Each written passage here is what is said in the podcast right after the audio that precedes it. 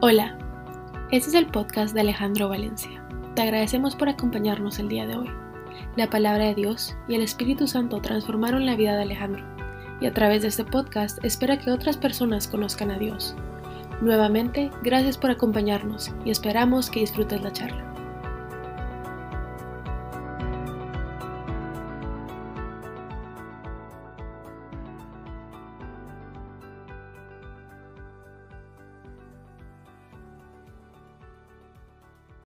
La semana pasada fue una semana de muchas emociones y, bastante intensa.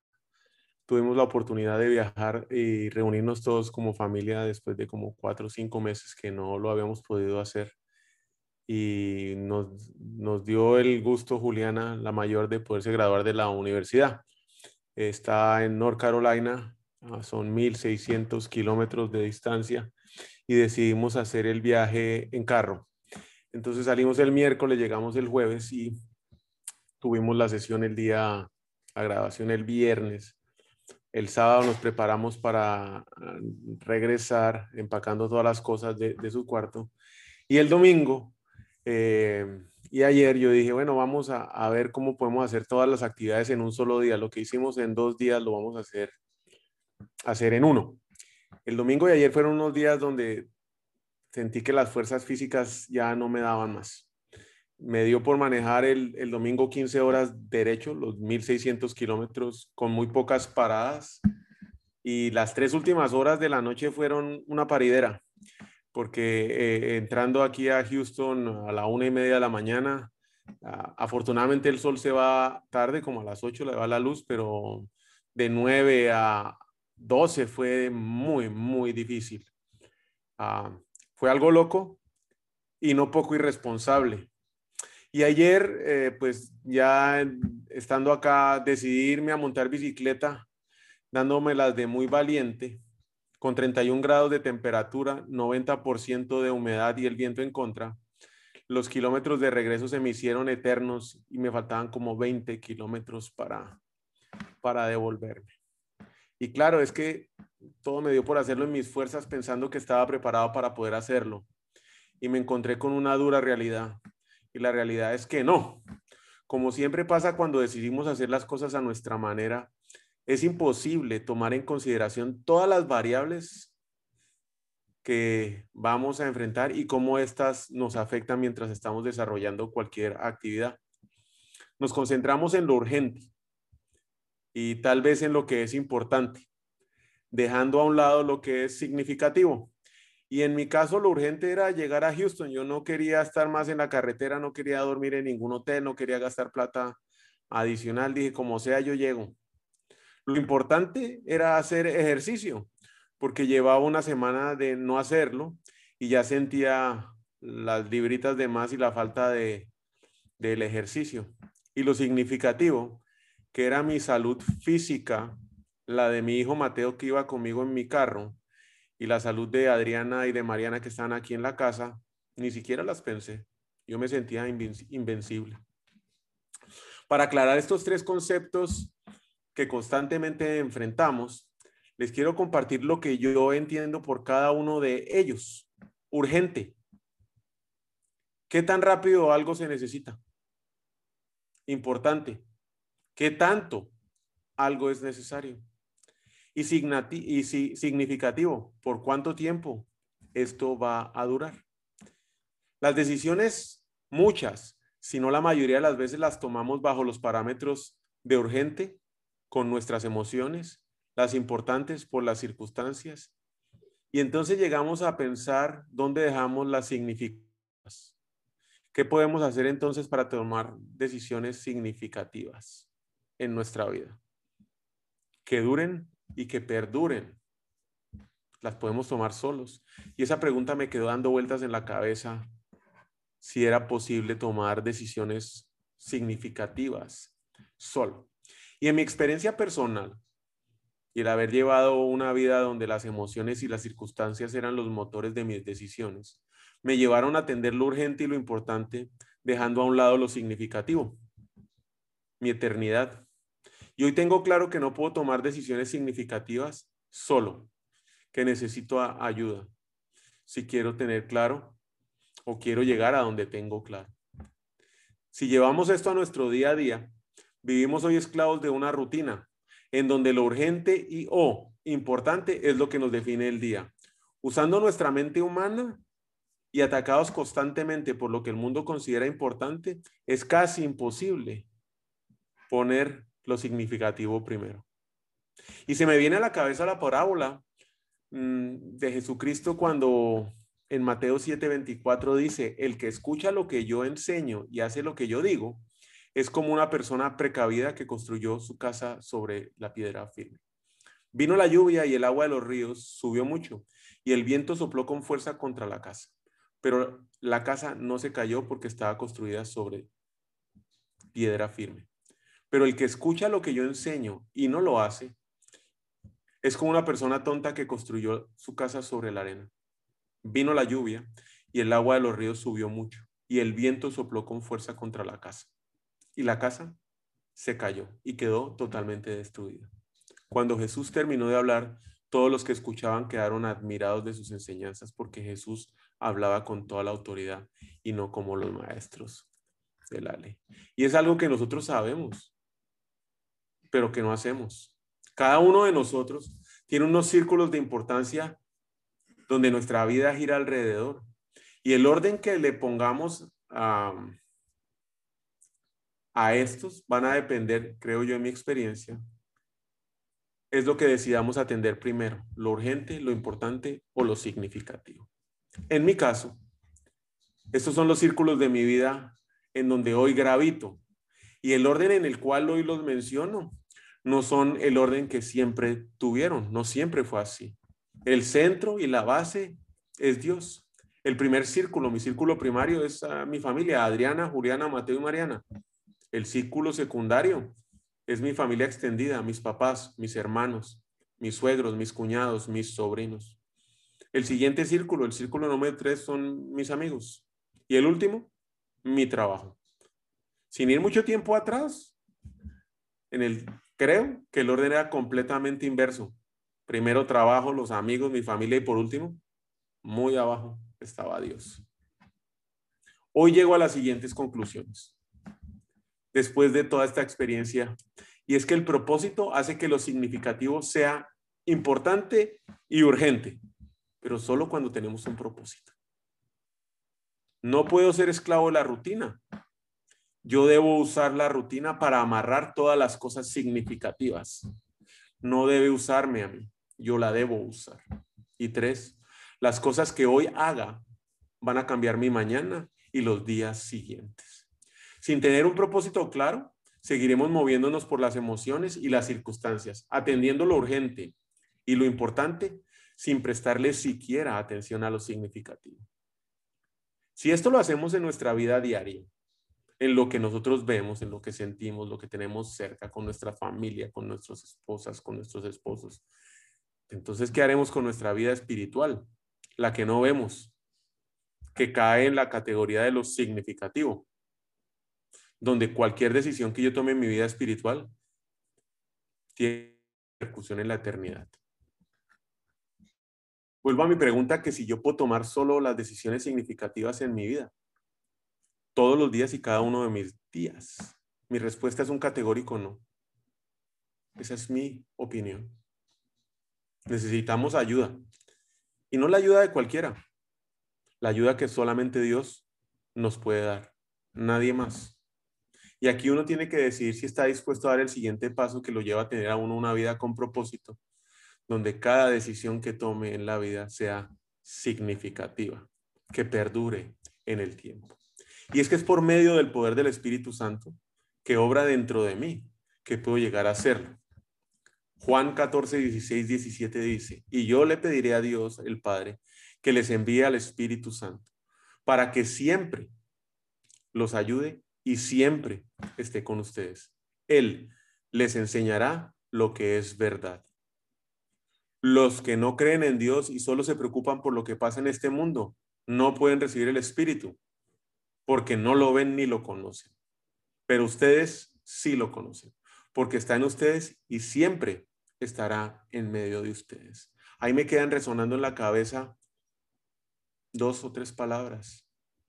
siempre ayuda con ustedes. Enseñará la verdad.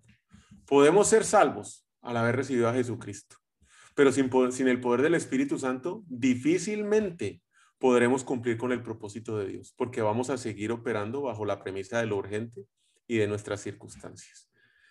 Las emociones y lo importante.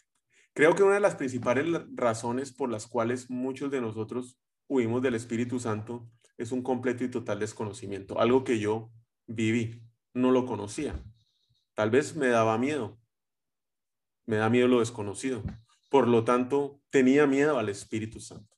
Hasta que llegué y comprendí que el Espíritu Santo es mi amigo, que no es raro, que el raro soy yo, el raro es la gente, así tenga o no el Espíritu Santo en ellos. Por el contrario, el Espíritu Santo es un caballero que no fuerza la entrada en la vida de nadie y que además lleva llamándonos toda la vida. Y es nuestra decisión definitivamente dejarlo entrar o no. Pero podemos, pero debemos tener claro que si no lo dejamos entrar, imposible amarlo. Si usted no conoce a una persona, difícilmente la va a amar. Es una decisión personal única e irreemplazable que toma usted dejarlo entrar en su vida, amarlo y especialmente obedecerlo. Nadie por usted toma esta decisión. Y esto me llevó a encontrarme con que existen tres tipos de personas y es interesante ver en qué categoría estamos. En mi caso particular, pasé por las tres categorías de estas personas, pero pues intente ubicar en qué fase está usted o cuál de estas personas se puede identificar. La primera persona, el puerta cerrada. Ahí estaba yo bien clarito hace unos años. Es aquella persona que cuando tocan la puerta, grita desde el sofá, preguntando quién es y qué quiere. Ni siquiera me paraba. Y mucho menos iba a la puerta. Mantenía la puerta completamente cerrada, sin buscar la más mínima interrelación con aquel que tocaba la puerta. Desde donde estaba gritaba sentado que qué quería y si traía algo, que lo dejara, lo pegara en un post-it en la puerta, que yo después iría por el mensaje o el paquete que me traía. Y todos los días el Espíritu Santo estaba tocándome la puerta. Me traía regalos. Regalos que únicamente el Espíritu Santo puede dar. Y yo, sin recibirlos. ¿Y cuáles son esos regalos que uno puede recibir? Gálatas 5, 22, 23. En cambio, el Espíritu de Dios nos hace amar a los demás, amigos y enemigos. Estar siempre alegres y vivir en paz con todos. ¿Cuántos hoy no estamos deseando esa paz? Nos hace ser pacientes y amables y tratar bien a los demás. Tener confianza en Dios, ser humildes y saber controlar nuestros malos deseos. No hay ley que esté contra todo esto. Esos son los regalos del Espíritu Santo. Pero ¿por qué no abrimos la puerta? En mi caso particular no la abrí por años por la arrogancia, el orgullo, la soberbia y especialmente por el control. Lo mismo que hice este fin de semana. Yo me puedo meter las 15 horas, no necesito de nadie y adicionalmente puedo montar bicicleta a 31 grados de temperatura y 90% de humedad. Otros por miedo a lo desconocido. Algunos por dolor. Una expectativa es que Dios me va a dar todo. Si yo no estoy bien, Dios mm, no existe. Otros por tradición. Muchos por religión. En fin, si usted se ubica en esta categoría del puerta cerrada, la razón usted la debe conocer. Es que está dentro de usted, no es externa. Lo que sí es claro es que es un problema que está dentro de nosotros. Y el único, escúcheme bien, el único que puede reparar algo dentro de usted es usted mismo. Nadie lo puede hacer por uno. La pregunta aquí es, ¿usted ya lo intentó hacer? Segundo tipo de persona, el bloqueador de puertas. Ah, otra fase hermosa de mi vida. Cuando tocan la puerta, me paro. Estoy listo, salgo a recibir, estoy ansioso. ¿Quién será? pero no abro la puerta más de 50 centímetros y dejo el codo y la rodilla metida. Nadie entra. Sé quién toca, lo reconozco, lo escucho, lo veo. Es aquel que va a la iglesia el domingo, lee el versículo del día, inclusive lo postea. Muchos años pasé posteando versículos. Canta algunas canciones y de vez en cuando alababa. Pero en mi trabajo, mis amigos no me conocían esa faceta. No la compartía. Abría la puerta y no dejaba entrar a nadie. Lo reconocía, pero no quería dejar las cosas que solo yo conocía, que no compartía con nadie, que me hacían daño, pero aún así no las soltaba, porque no sabía cómo, porque creía que lo podía hacer en mis fuerzas y volvía a caer, o porque la verdad no se me daba la gana. No estaba dispuesto yo a dejar entrar al Espíritu Santo.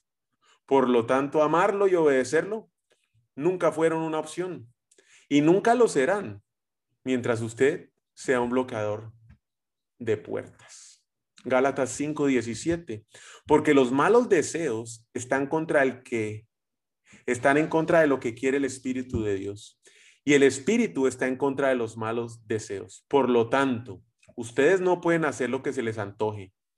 Todo el mundo todo el mundo conoce la conducta de los que obedecen a sus malos deseos. Ponga ojo, no son fieles en el matrimonio, tienen relaciones sexuales prohibidas, muchos vicios y malos pensamientos, adoran a dioses falsos, practican la brujería y odian a los demás, se pelean los unos contra los otros, son celosos y se enojan por todo, son egoístas, discuten y causan divisiones son envidiosos, se emborrachan y en sus fiestas hacen locuras y muchas cosas malas. Les advierto, como ya lo había hecho antes, que los que hacen esto no formarán parte del reino de Dios. Gálatas 5, 17, 19 y 21.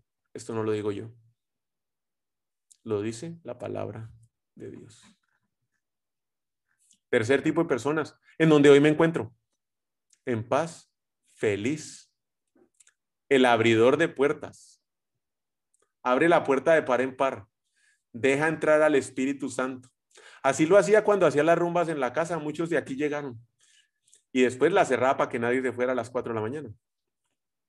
Hoy soy el que abre la puerta, dejando entrar al Espíritu Santo. Le doy la bienvenida.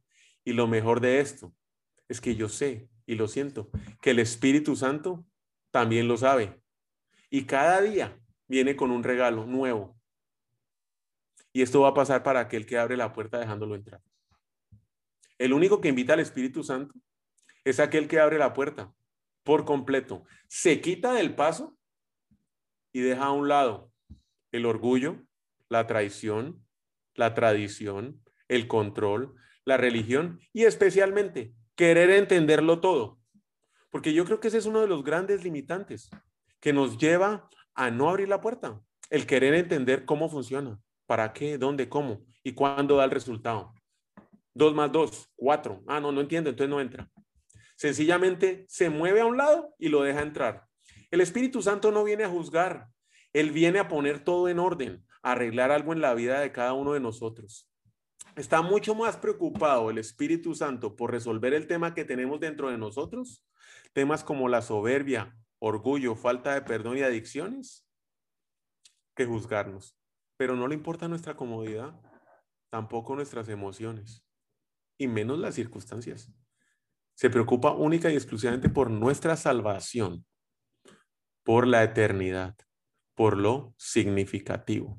Él es el único que nos puede arreglar el problema.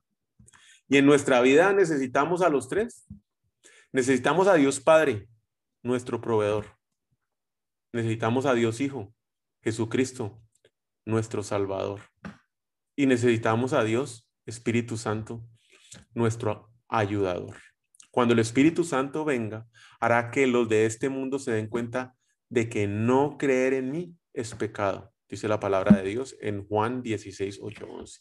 También les hará ver que yo no he hecho nada malo y que soy inocente. Finalmente, el Espíritu mostrará que Dios ya ha juzgado al que gobierna este mundo y que lo castigará. Yo por mi parte regreso a mi Padre y ustedes ya no me verán, dice Jesucristo.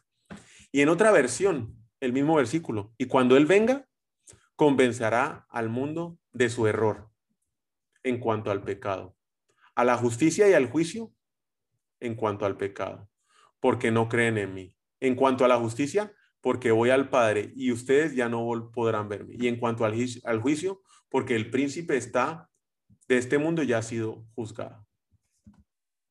Ya abrimos la puerta.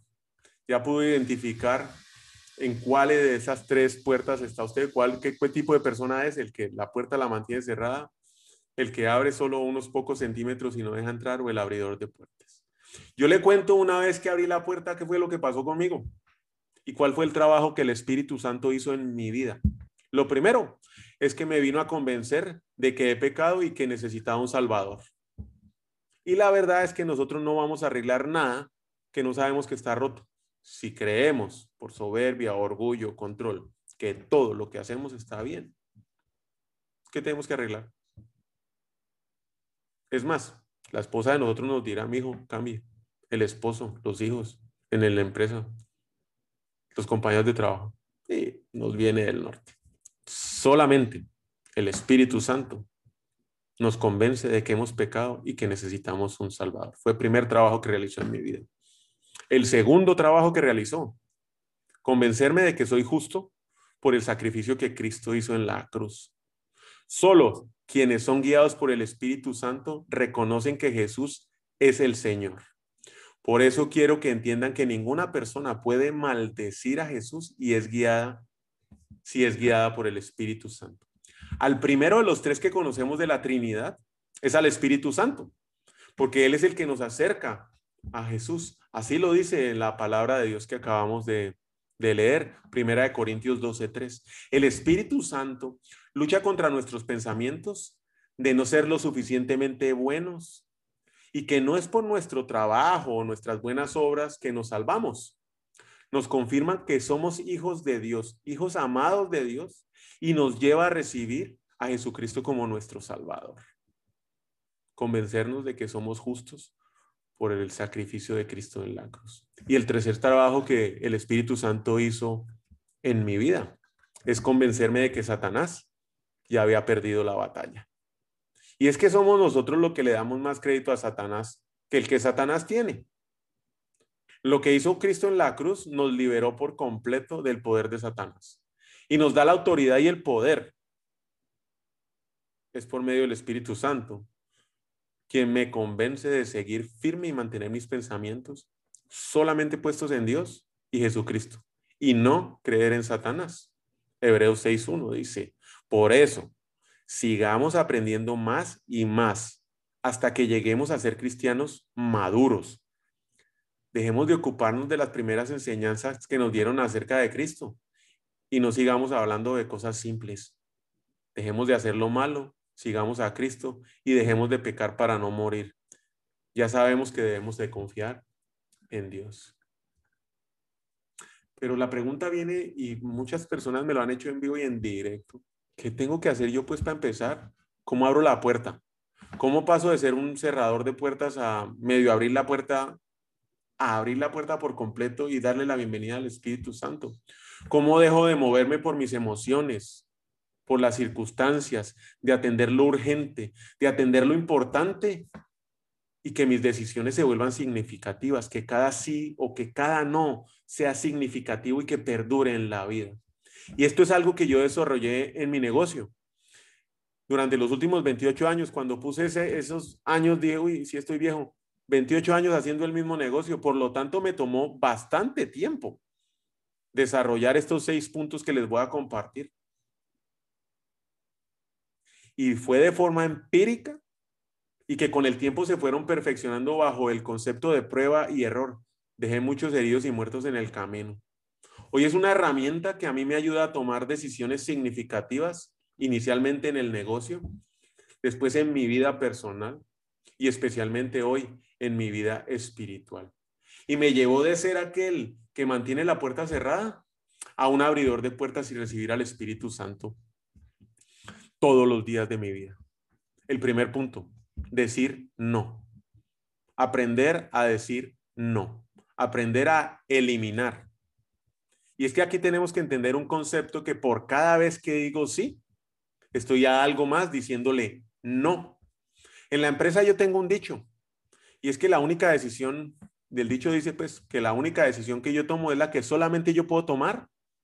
Mientras alguien más tenga dentro de la empresa la capacidad para hacerlo, yo no tomaré ni una sola decisión, solo la que nadie más en la empresa pueda tomar. Si yo decido más horas adicionales en la familia, en el trabajo, fuera la familia. Si decido ver pornografía, fuera las relaciones sanas. Si decido el adulterio, no matrimonio. Si decido mis deseos, gustos y placeres, no Espíritu Santo. Soy un cerrador de puertas. Aprender a decir no. Porque ahí estamos todos con la boca llena diciendo sí para acá, sí para allá, yo puedo con esto, yo puedo con aquello. Especialmente lo que compete con nuestros placeres, con nuestros gustos eh, y con nuestros deseos. Dos, automatizar. Y esto en la empresa hace relación a procesos automáticos que eliminan el factor humano y aumentan la velocidad de los procesos. En mi vida personal y especialmente en mi vida espiritual, los llevé a desarrollar hábitos que para mí se vuelven procesos automáticos. Procesos que me llevan a abrir la puerta para buscar ese tiempo con Dios donde solamente estamos Él y yo en intimidad, desarrollando nuestra relación. Madrugar más, leer la Biblia, pasar de leer la Biblia a estudiarla y meditarla, compartir con otros lo que he aprendido. Debo ser intencional, constante y decidido para desarrollar estos hábitos. Si estos hábitos los desarrollo sobre la base, sobre la roca que es Jesucristo, en mi vida van a tener un impacto directo en el resto de los círculos que mencioné anteriormente, en mi familia, en mis amigos y en mi trabajo. Los hábitos los debo buscar desarrollando, hacer crecer mi, mi relación con Dios. Cualquier otra cosa va a ser movida por mis emociones o por las circunstancias. Tercer punto, delegar en la empresa me llevó a entregar una infinidad de actividades que consideré vitales en su momento y que si yo no era aquel que las hacía, pues creía que nadie era capaz de hacerlas. Hoy en día son muy pocas, casi ninguna, las actividades diarias que realizo. Y para poder llegar a este punto, son, fueron 28 años. No fue algo que se logró en la pandemia, ni fue algo que se logró viniendo a Houston. El éxito de todo esto inició en el proceso de contratación de el personal, su perfil y características personales, así como su preparación académica, la experiencia previa. Considero que estos son claves del éxito para poder delegar. Y una vez usted ya cumplió en ese proceso de selección, empieza el proceso más complicado, horas de inversión, horas y horas para enseñarles el negocio y aceptar que muchas veces la siguiente complicación es que las cosas no se van a hacer como yo las hacía antes. La tercera complicación es que habrá un error tras otro error. Y aceptarlos son parte de este proceso. En mi vida personal y en mi vida espiritual lo relaciono con quienes comparto yo mi vida. ¿Qué amigos tengo hoy? ¿Cuál fue el filtro que usé? ¿Cuál fue esa selección de personal que hice? Pues que a quienes tengo con amigos, ¿qué ejemplo recibo? La palabra de Dios en Proverbios 27, 17 dice, para afilar el hierro, la lima. Para ser mejor persona, un amigo. ¿Escogió usted a sus amigos o ellos los escogieron a usted? ¿Cómo estuvo esa selección? ¿Fue por la afinidad a la rumba? ¿A los negocios? o los compañeros del colegio. Son los que le ayudan a abrir la puerta para dejar entrar al Espíritu Santo. ¿Y qué pasa cuando usted no se quiere parar de la cama para abrir la puerta? ¿Le ayudan o le dicen, no, fresco, ¿qué se ha hecho, hermano? Ese viene mañana. ¿Qué clase de amigos están teniendo usted hoy? Pregunta interesante para reflexionar. Cuarto punto, enfocarse a lo que nadie puede hacer por usted. Y eso es vivir en la presencia de Dios todo el día, todos los días. Asegurarse de mantener la puerta y recibir siempre al Espíritu Santo. No hay otra cosa que yo esté enfocado en mi vida. Antes estuve en el dinero, en las relaciones, en un montón de cosas, en las motos, en los carros, en los viajes. Hoy no. Mi único enfoque total y completo es vivir en la presencia de Dios todos los días, todo el día.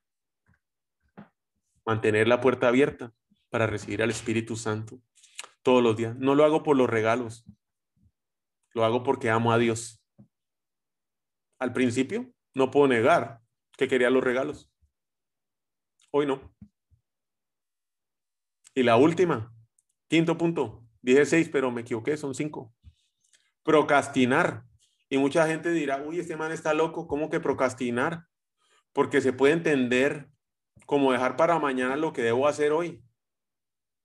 Puede uno llegar a pensar y a entender que eso no es muy bueno. ¿Cómo va a ser bueno procrastinar? Porque se entiende que son actividades que debo hacer y las aplazo. Pero cuando empezamos a aplazar el trabajo, la diversión, la televisión, el dormir, el viajar, las reuniones sociales, en mi opinión, son cosas importantes, pero no tanto como estar enfocado en vivir en la presencia de Dios todos los días de mi vida. Y si alguna de estas actividades que debo realizar me va a desviar, me va a desenfocar de lo que es significativo para mí, que es vivir en la presencia de Dios, ni lo voy a pensar las voy a procrastinar. Voy a dejar el trabajo, voy a dejar las reuniones sociales, voy a dejar la televisión para después. Voy a dejar el dormir para después. Voy a dejar el comer para después. Porque voy a mantenerme enfocado en lo que para mí es importante. En conclusión, cuando le abrimos la puerta al Espíritu Santo en nuestras vidas y lo dejamos entrar y obrar, constantemente nos recuerda quiénes somos ¿Y cuál es nuestro estado? Somos hijos de Dios y somos salvos. Cuando decidimos hacer las cosas a nuestra manera, ya teniendo al Espíritu Santo con la puerta abierta dentro de nuestro corazón, nos llama al arrepentimiento. Y nuevamente nos recuerda que somos salvos para la eternidad. Y lo que queremos hacer en este momento pone en riesgo nuestro futuro inmediato, el hoy. Seguimos siendo salvos y justos, esta es una posición que va a ser eterna. Pero el proceso de santificación a la imagen de Jesucristo, ese es el que está en riesgo por las decisiones que tomamos. Y ahí es donde aparece el Espíritu Santo y nos dice, esa decisión que usted va a tomar ahorita es urgente o es importante, pero no es significativa para la eternidad. ¿Qué está haciendo Alejandrito? Reflexione, frene, piense. El Espíritu Santo es quien nos da la victoria de una vida cristiana gracias a su poder. Nos empodera para vivir una vida victoriosa y significativa. Me empodera para complacer a Dios en todo lo que yo hago. El mismo, el mismo Espíritu Santo que resucitó a Jesucristo en la cruz habita en mí. Yo soy el templo del Espíritu Santo. Una pregunta. ¿Qué le dice hoy a usted el Espíritu Santo? Vamos a orar. Y si alguno aquí en algún momento no ha confiado, se ha alejado de Jesús, no se ha comprometido a seguirlo, ¿por qué esperar más? Si está listo para tomar la decisión de creer en Jesucristo como su Señor y su Salvador y abrirle de par en par la puerta al Espíritu Santo, recibirlo y bienvenirlo en su vida, acompáñeme a hacer esta oración. Querido Jesús, Has prometido que si creo en ti, todo lo que he hecho mal será perdonado. Conoceré el propósito de mi vida y algún día me recibirás en tu hogar eterno en el cielo. Confieso que mis pecados, confieso mis pecados y creo que eres mi Salvador. Confío en ti cuando dices que la salvación viene por gracia, por fe y no por nada de lo que yo hago. Te recibo en mi vida como mi Señor. Quiero usar el resto de mi vida para servirte en lugar de servirme a mí mismo. Te entrego mi vida y te pido que me salves y me aceptes en tu familia. En el nombre de Cristo Jesús, hago esta oración.